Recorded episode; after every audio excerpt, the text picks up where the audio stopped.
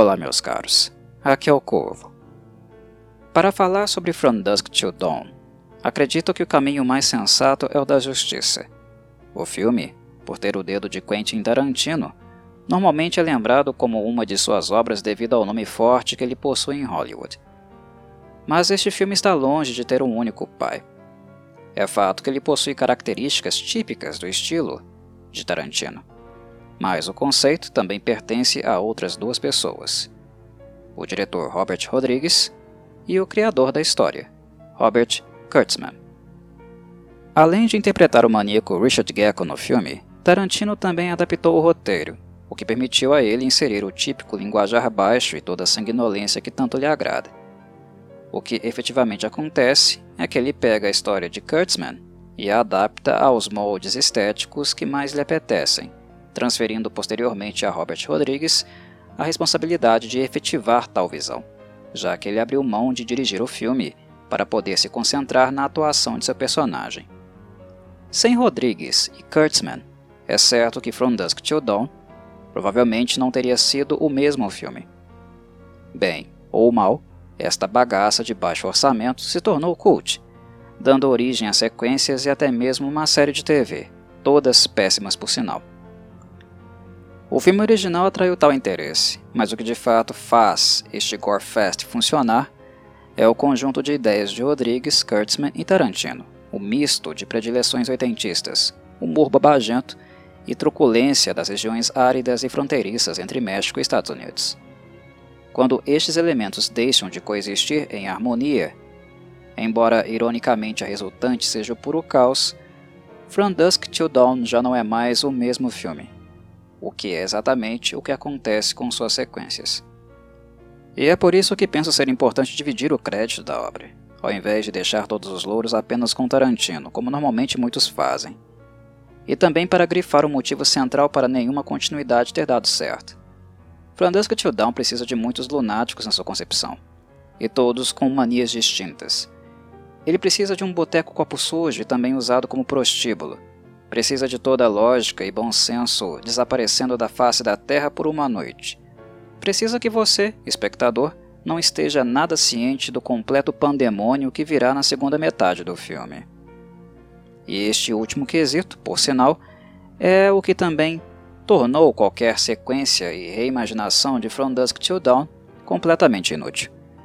Para ser bem honesto com vocês, não havia sentido algum em qualquer tipo de continuidade, pois o efeito causado pela surpresa, que arrancou muitas pessoas que não sabiam do que este filme se tratava da cadeira, não pode mais ser repetido a partir do momento que o conhecemos.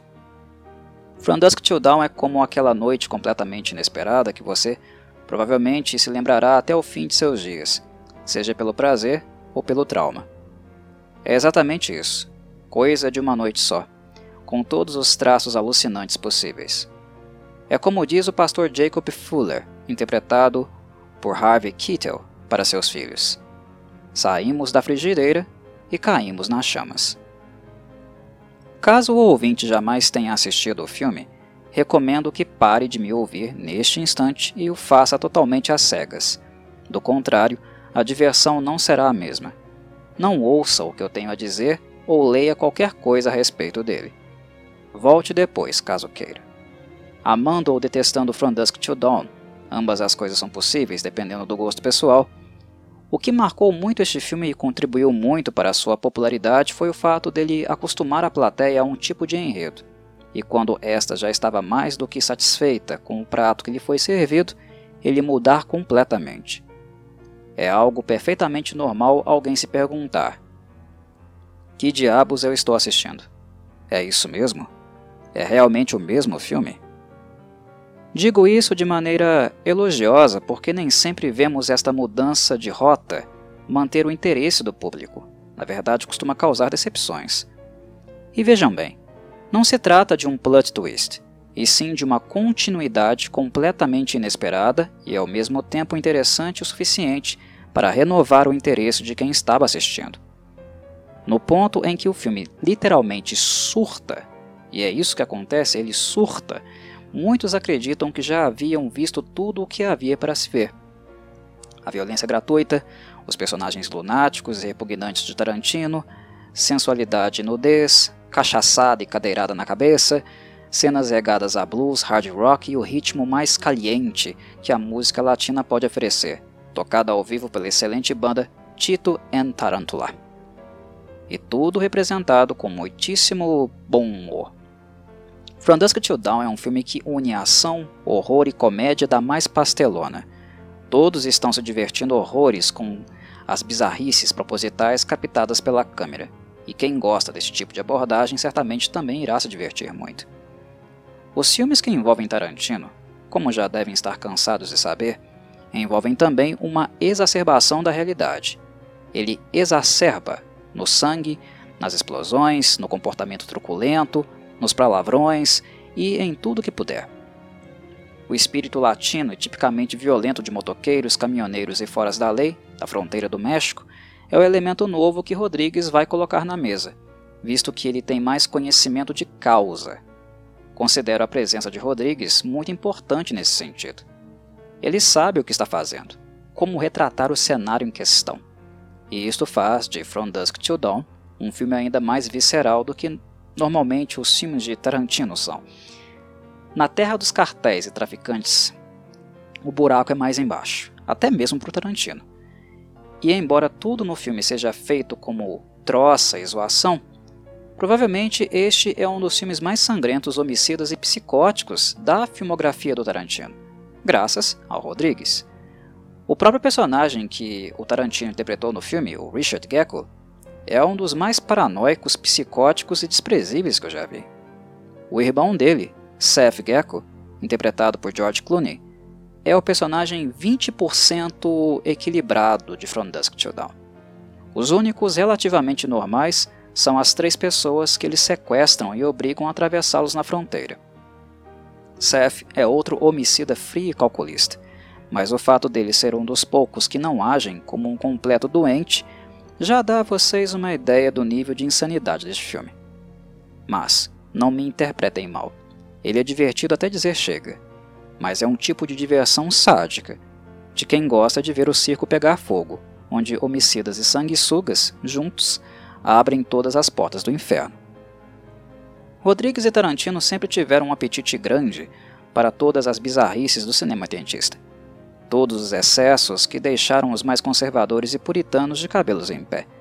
E aqui, eles jogam tudo o que foi considerado escória naquela década em um mesmo caldeirão. Cozinham tudo e servem o caldo para todo mundo experimentar. O gosto é forte, pesado mas também morbidamente hilário. Para cumprir o objetivo com louvor, eles convidaram algumas figurinhas carimbadas deste tipo de cinema, sendo uma delas o maquiador, artista e mestre dos efeitos práticos, Tom Savini. E o mais interessante do que ter Savini, inicialmente escalado para o elenco e não para a produção, foi repetir um dos combos mais memoráveis do campo dos efeitos práticos ele se junta novamente com Greg Nicotero, a quem Tarantino tinha muita confiança. E assim eles fazem novamente a dobradinha que eles já haviam feito em um filme do George Romero chamado Day of the Dead, o terceiro da trilogia dos mortos, em 1935. Nicotero é outro monstro sagrado dos efeitos práticos, e os mais jovens devem conhecê-lo em virtude do trabalho dele na série The Walking Dead. Ainda sobre Savini, esta não foi a primeira vez que ele se aventurou atuando. Os lembro de filmes como Martin e Dawn of the Dead, por exemplo. Mas é deveras engraçado e ao mesmo tempo desesperador como Savini, sempre quando é filmado, perder os poucos parafusos que ainda lhe restam.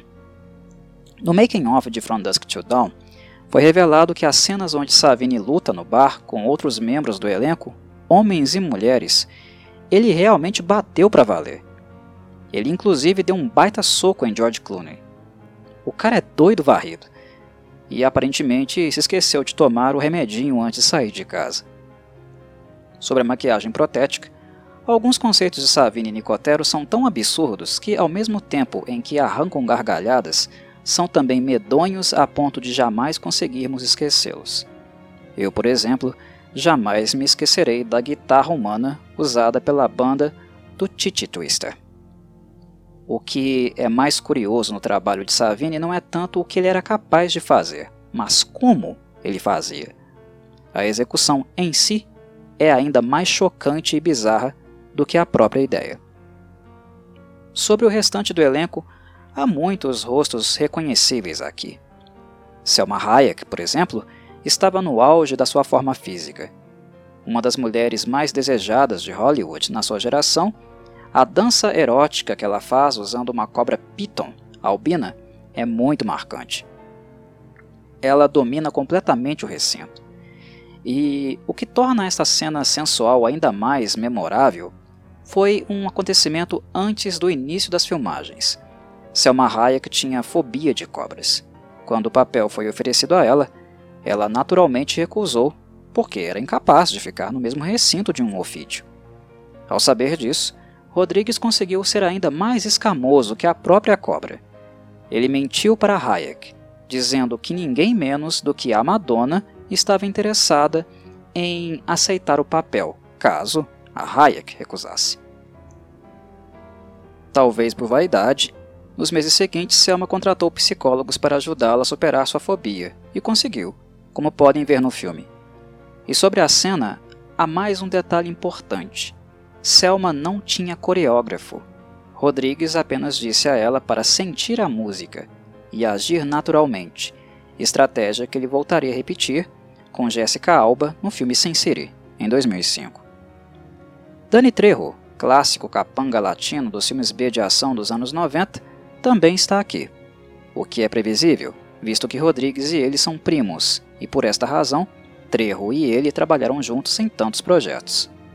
John Saxon, o ator famoso pelos filmes com Bruce Lee e Fred Krueger, e infelizmente falecido em 2020, também faz uma pequena pontinha aqui.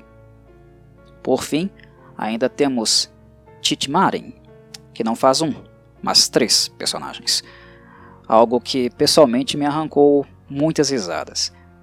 Ele faz o fiscal na fronteira com o México, o porteiro do Tite Twister e o personagem Carlos, que Seth encontraria pela manhã para pagar sua entrada em El Rey, nome que Tarantino tomou emprestado de The Getaway, uma novel escrita por Jim Thompson. Não quero estender minha fala para não comprometer as surpresas que mencionei na abertura. O que posso dizer é que, embora seja um dos filmes mais tudo junto e misturado da segunda metade dos anos 90, From Dusk Till Dawn é infernalmente divertido e excelente para quem é chegado em filme copo sujo.